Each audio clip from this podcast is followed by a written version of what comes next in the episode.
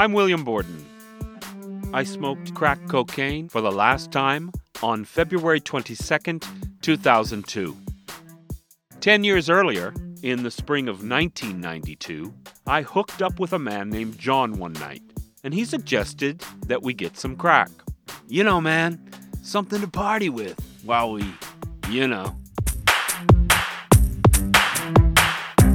His request for drugs didn't shock or surprise me. I'd been around drugs all my life and had even smoked cocaine five years earlier. John wanted crack, and I wanted John. So I gave him some money, and he soon returned with a handful of rocks. We went to my house and got busy, and within a few minutes, he was lighting the pipe. I watched him smoke, but I didn't do any crack that night.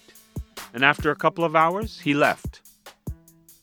About a week later, we met up again and repeated the scene.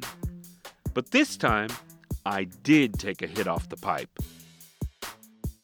John held the flame of a Bic lighter to a little yellow rock and I inhaled. I believe anyone would be hard pressed not to love the feeling that comes when you exhale that smoke. Everything you'd been thinking and feeling is washed away by a flood of pleasure. But two minutes later comes a feeling of anxiety, and even worse, like nothing I'd ever felt before or have since, rabid desire for another hit of crack. That feeling was too much for me.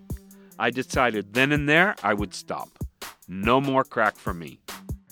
Fast forward just two weeks later, and John and I have once again hooked up, and once again, we've got something to party with.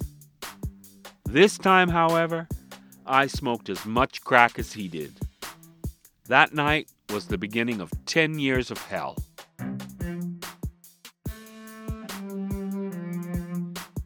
Crack Tales tells my stories of addiction.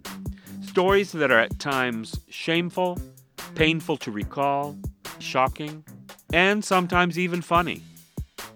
But, and this is the gist of this podcast, I wasn't addicted to crack in a vacuum. Family, friends, employers, and coworkers lived through it with me. And they have their own stories.